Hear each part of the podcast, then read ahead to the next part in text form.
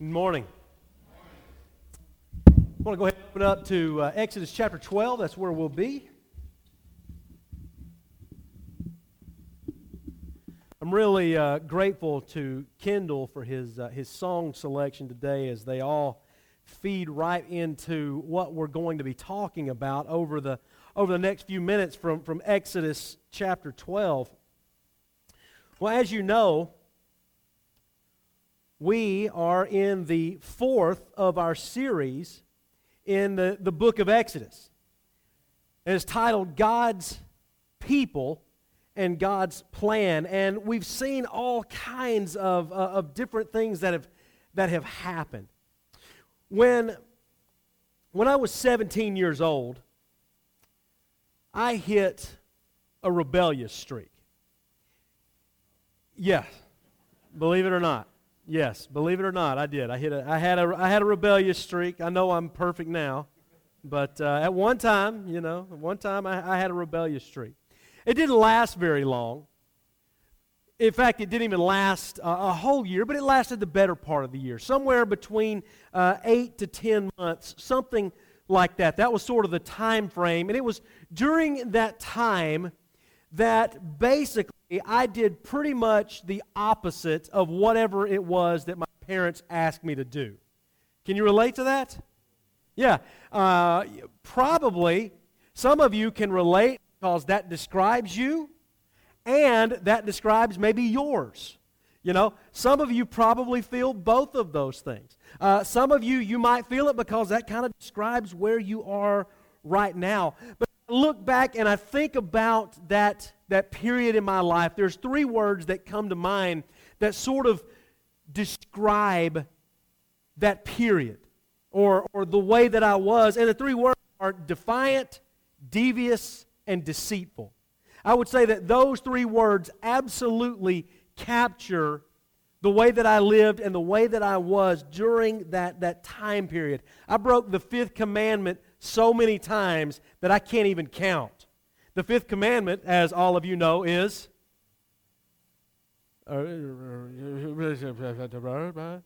Yeah, yeah, that's it.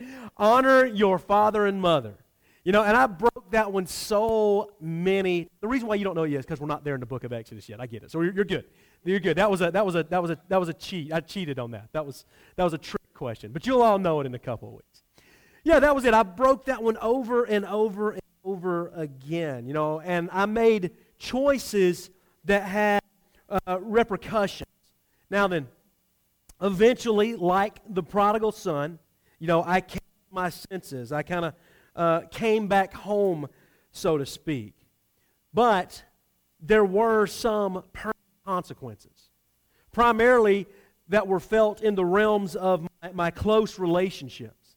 I all but missed my grandfather's last Thanksgiving before he died.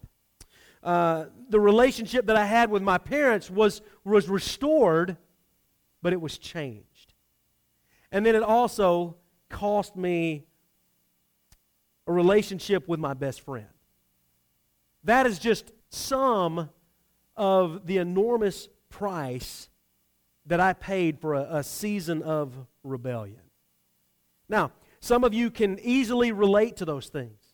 If we were to sit down and have this sort of open discussion, I imagine that, that others might be able to even add to that list. And if that is you, then, then you, like me, you know the cost.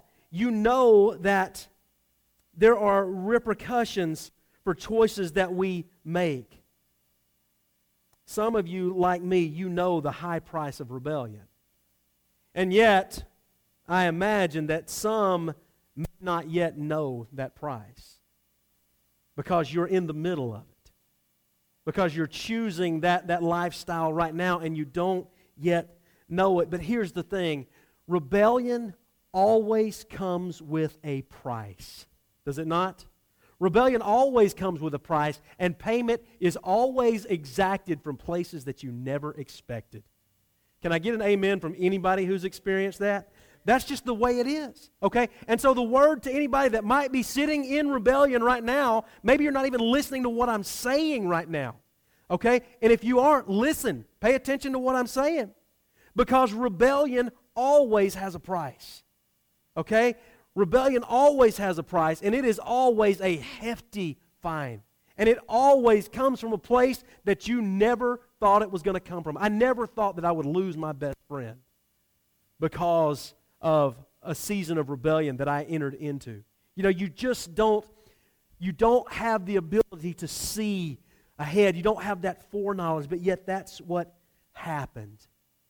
Last week, as we looked at the story of the Exodus, we saw the continual rebellion of Pharaoh as time and time again he hardened his heart to the will of God. Plague after plague after plague was brought down upon Egypt, and yet he still refused to, to fully repent. Finally, he threatens Moses. Moses appears for him one last time, and Pharaoh says, If you show your face again, you will die. You will die. Of course, Moses agrees. He says, Okay, if that's the way you want it, that's the way it's going to be. And, and he leaves the presence of, of Pharaoh. And Pharaoh, for, for maybe a, a little bit of time, maybe he has a, a false sense of security that this, this duel is finally over. Yet in the aftermath, what you have left in the dust is the humiliating defeat of the gods of Egypt, save for one. And that's God's name is Pharaoh himself, because he is considered a son of, of one of the gods. And so that's where we left it last week.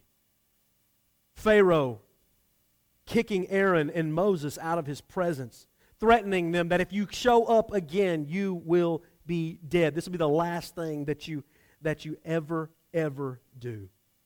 Well, you move into to chapter 11. And it's in chapter 11. There's a, there's a little bit of a break because God is going to, to give out things. But it's in chapter 11 that God clues Moses in to, to his final plan for release. And he clues him in to the final plague. It'll be on the screen in front of you.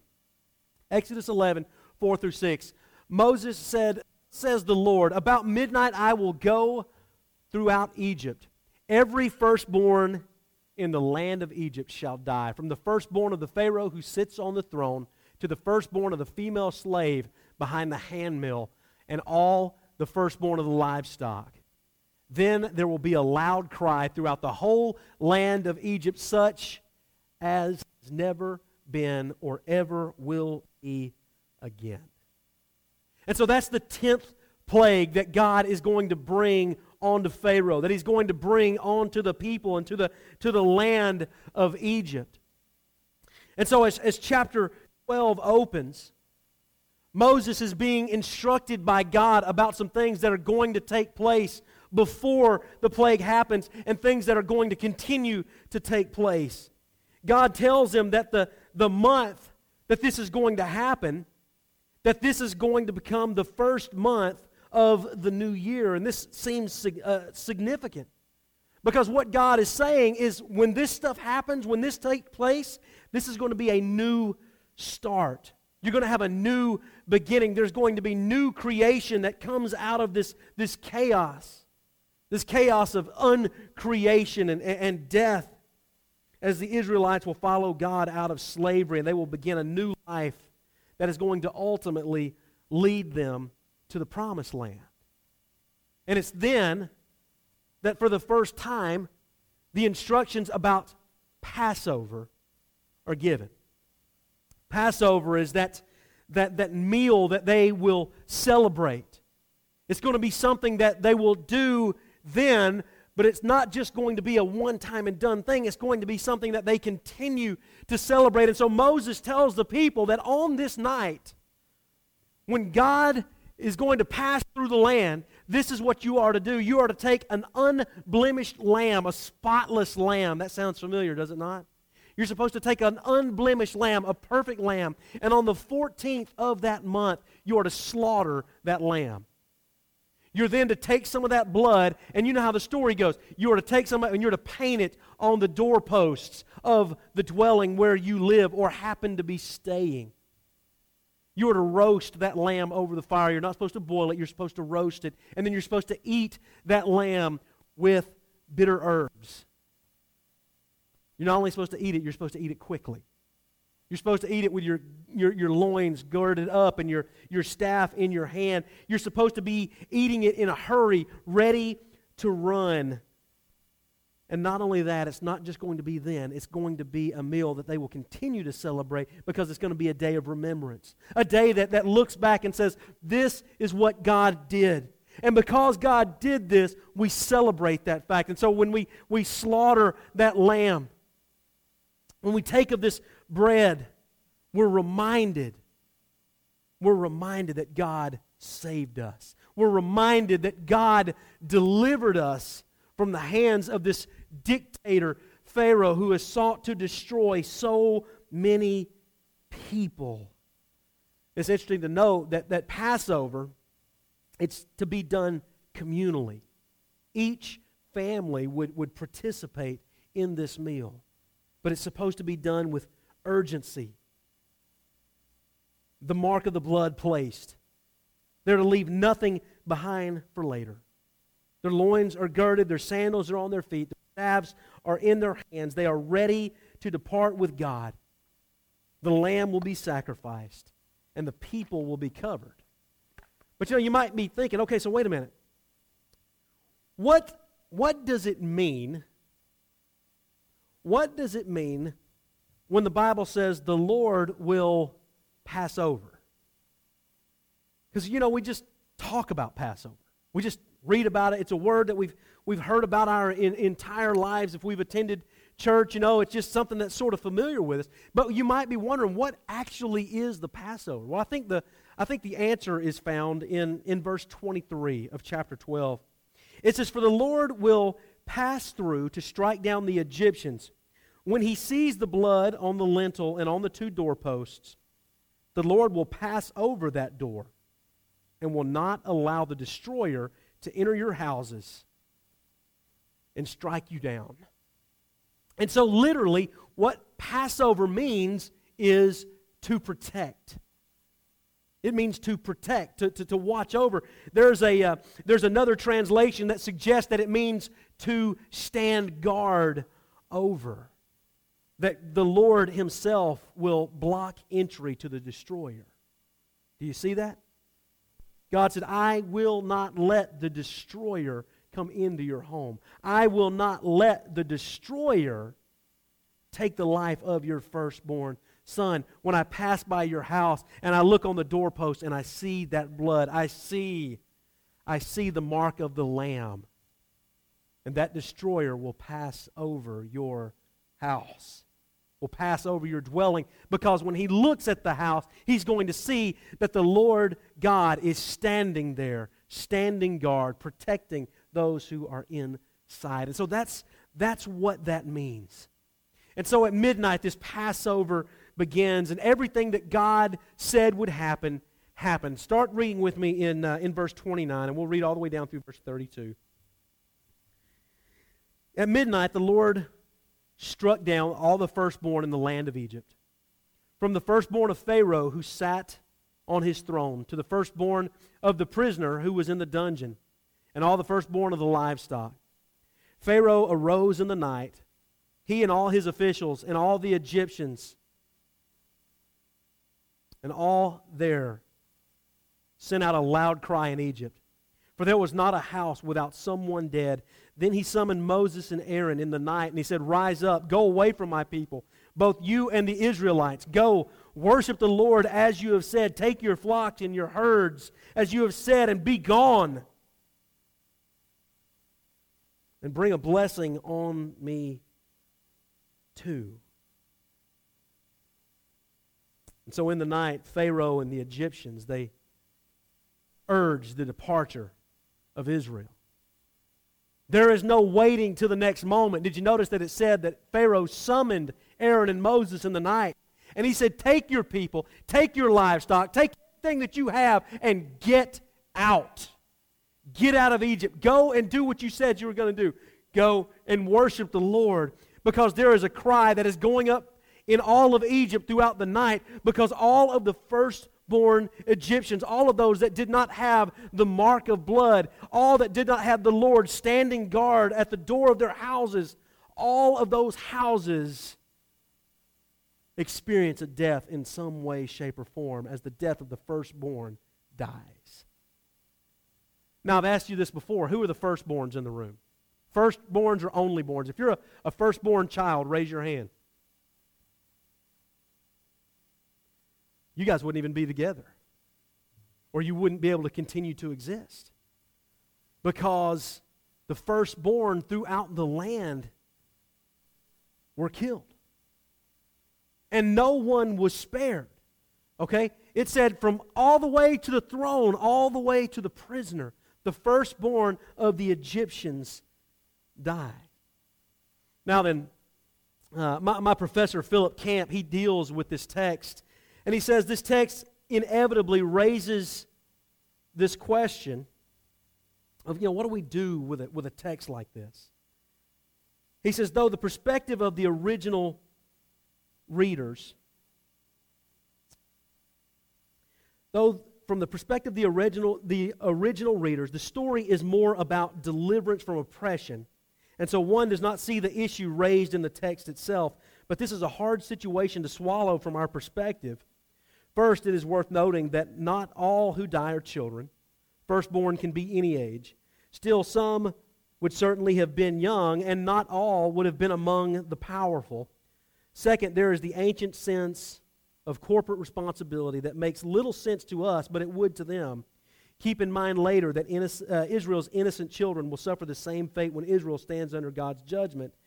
He goes on to say that though it sounds like a punt to some, I think perhaps the best we can do with a text like this is to trust in God's wisdom and judgment while admitting that we too find this a hard text to accept. Because it is not an easy text to read. Okay? It is not an, easy story to, to read. I mean, I naturally think about my firstborn son when I read this text. Okay? It's the very reason why I asked who the firstborns in the room are, because that's where our mind goes as we as we read this. And while I don't expect God to exact a judgment like this again, it is at least a, a sobering reminder to live faithfully before God and what it does is it causes me to pause and to, to give thanks for the blood of the Lamb of God. To be grateful that that blood covers me. And so God has exacted what he said he was going to do. He has sent the death angel throughout the land of Egypt, and all of the firstborn who don't have the mark die. Peter Enns states that the last plague is, is not an afterthought. You know, there's been nine plagues, and last week we looked at them as they were grouped in, in, in, different groups of three. And he's saying that this last one, the death of the firstborn, it's not just sort of a, well, you've had nine powerful plagues, and this one is sort of the icing on the cake. He says that this one here, this one is the mighty act of God that is going to finally result in the deliverance of the Israelites from Egypt, which has been the goal of the narrative this entire time. I think he proves his point a little further when he says that the 10th plague is a direct attack on Pharaoh's power, and it is also a direct attack on the fertility god Osiris.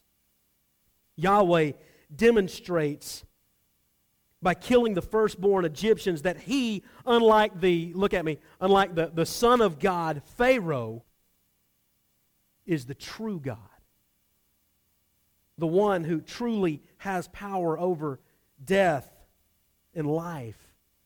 And the contrasts between chapter 1 and, and chapter 11 are striking. Chapter 1, Pharaoh tries to kill God's children. Yet it's God who will kill Pharaoh's children. At the beginning, you have Israel crying out because of their oppression, but now you have Egypt crying out because of what has been done to them. Peter Enns says that this 10th plague is a measure for measure punishment. He is matching and he is exacting blow for blow what Pharaoh attempted to do to the Israelites. As we've seen throughout this, this story over the last several weeks, we've talked about themes of, of creation and we've talked about themes of uncreation or anti creation. Pharaoh is very much for anti creation. It was he that in the beginning looked around and saw creation burgeoning throughout his land. He saw that the Israelites were spreading all over the place, and he was fearful. And it was he that said, We have to stop this. We have to stem the tide of these, uh, these Israelites because eventually they're going to grow up and they're going to overpower us. If another nation comes in and wants to start war, they're going to join up with them and they're going to turn against us. And so he begins to oppress them. When they continue to multiply, he begins to try to kill them. When that plan fails because the midwives don't want any part of it, he issues that nationwide genocide that says any baby boy must be killed, that you must take that child and that you must throw it into the river. And so now what God is doing is saying, okay, Pharaoh, you want to do this? You want to kill the children of God? I'm going to do exactly what you set out to do. And so it is a blow for blow, measure for measure punishment.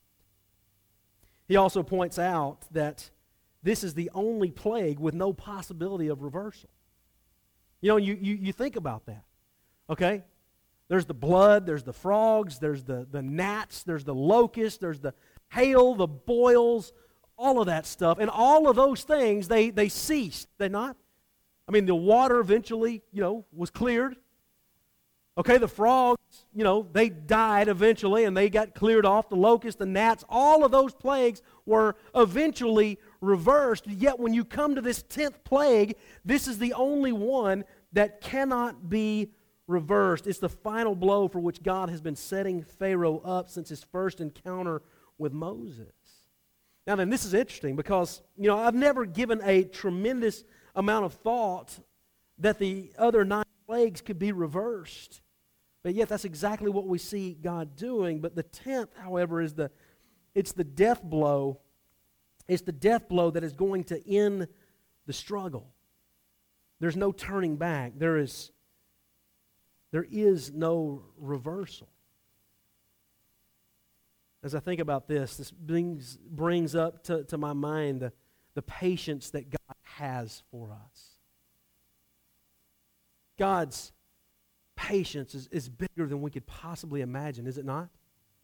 How many of you have experienced the patience of God in your life? Come on, let me know. How many of you have experienced God's patience in your life? I think the very fact that we sit here right now is evidence that we have experienced God's patience. It's been said that every breath that you draw, every breath that you draw is another act of God's grace.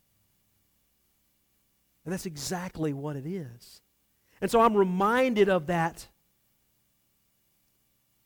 Brevard Childs says that eventually, and pay attention to this, Eventually, human patterns of thought and will may in time become irreversible through continual refusal to respond to God's word.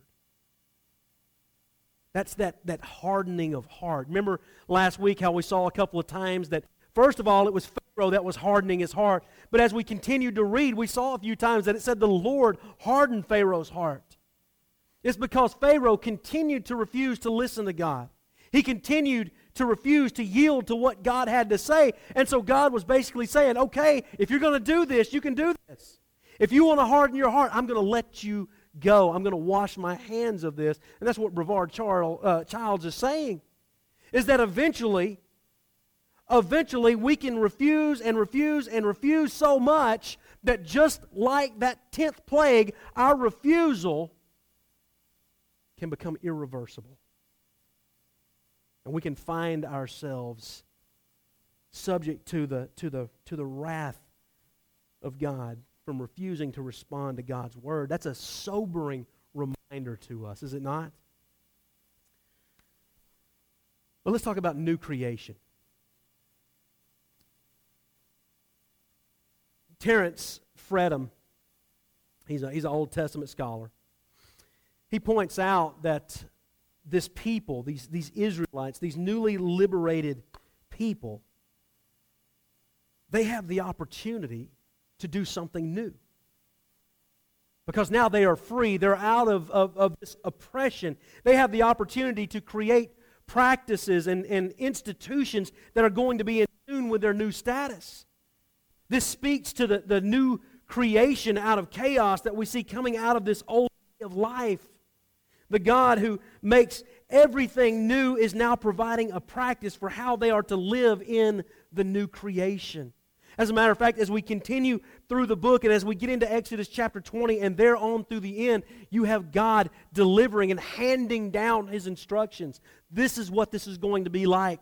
This is how you'll live. This is how you'll treat me. This is how you will treat others. This is how you will live your daily life. This is how you'll deal with foreigners and aliens. This is how you'll deal when it comes to, to accidental death or on purpose death. And he begins to hand out his law because you have a people that has been enslaved for over 400 years, and the only law they know is the law of Pharaoh, the law of the Egyptians. And so they now, as this new community, as this nation of Israel that is on its way to the promised land, they have to have a new way to live. Now, I've asked you this before, but imagine what it must have been like to, to start your own society. None of us will ever have that experience. None of us will never know what that is like, yet they are experiencing it.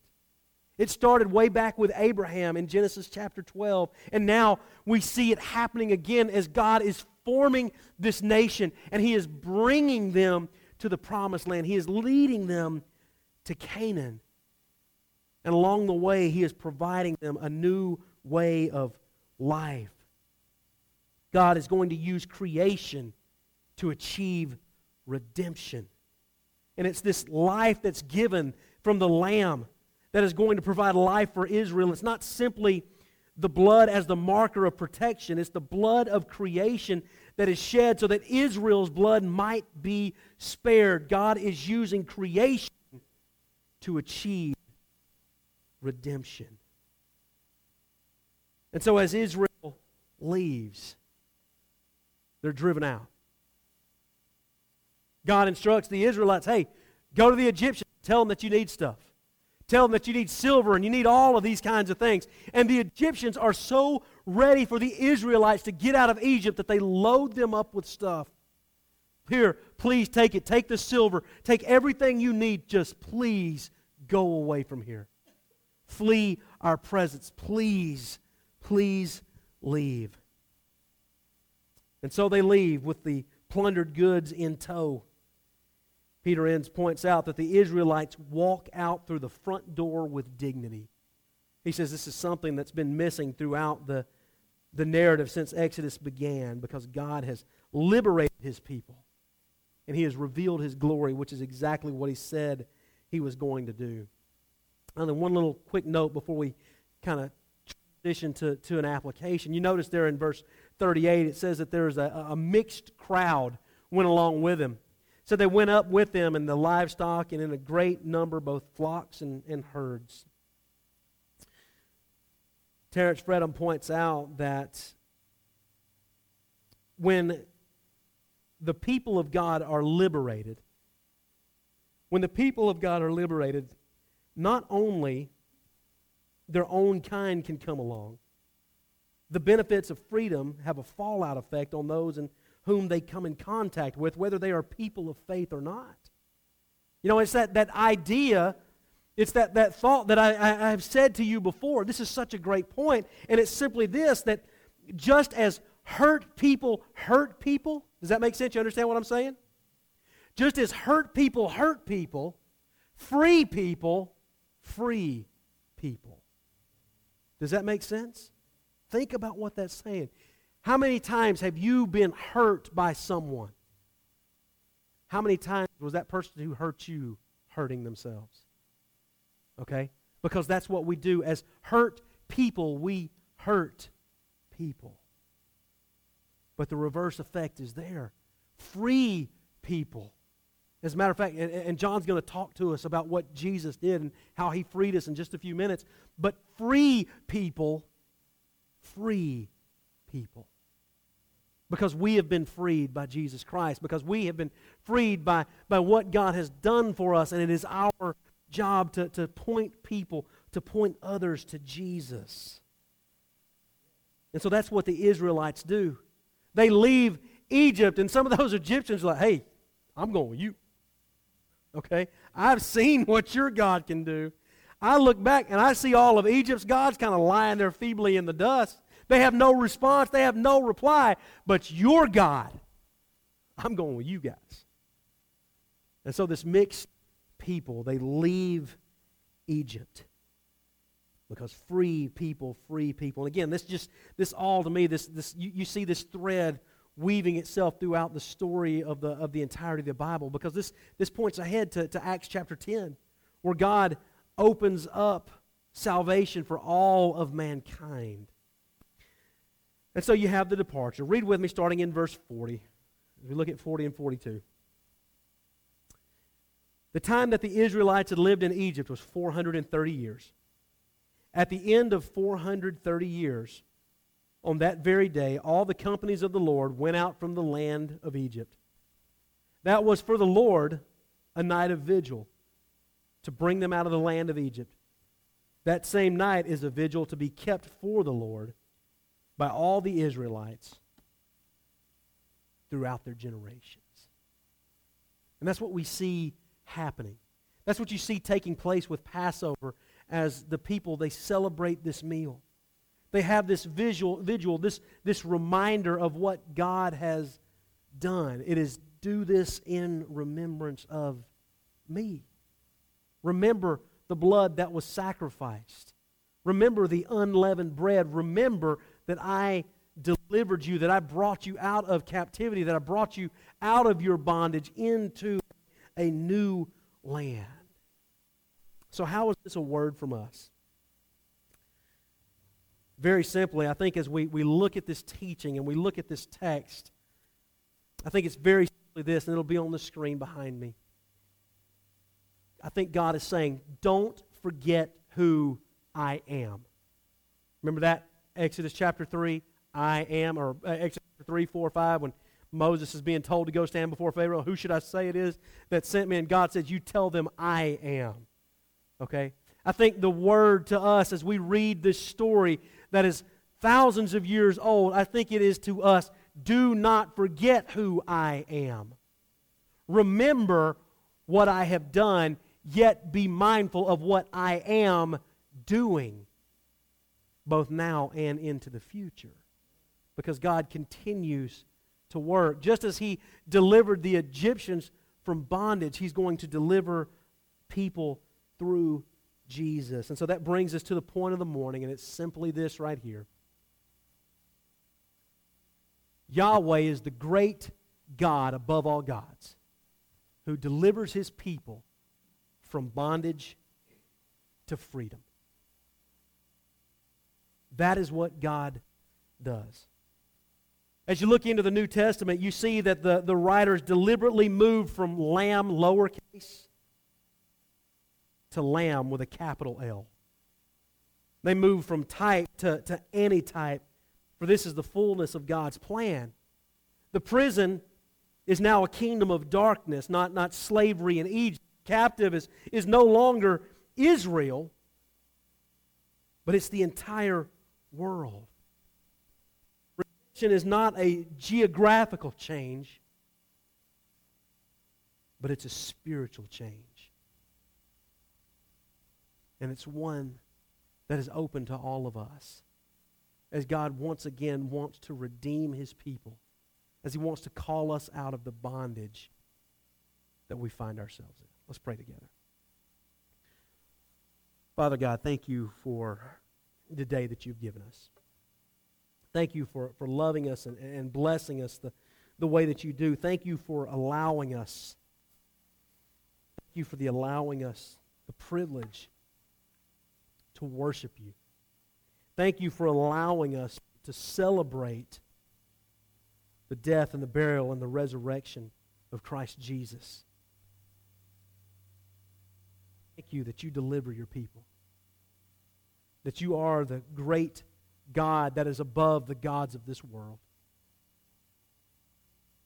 And that you do want to bring all people out of bondage into freedom, and you do that through the sacrificed Lamb of Jesus. God, help us to be mindful as we move forward. Help us to remember this story. Help us to keep in mind that it is a call to us to remember and what you have done and what you will continue to do in our lives. Thank you for the blood of Jesus. It's through his name we pray, and all together we say, Amen.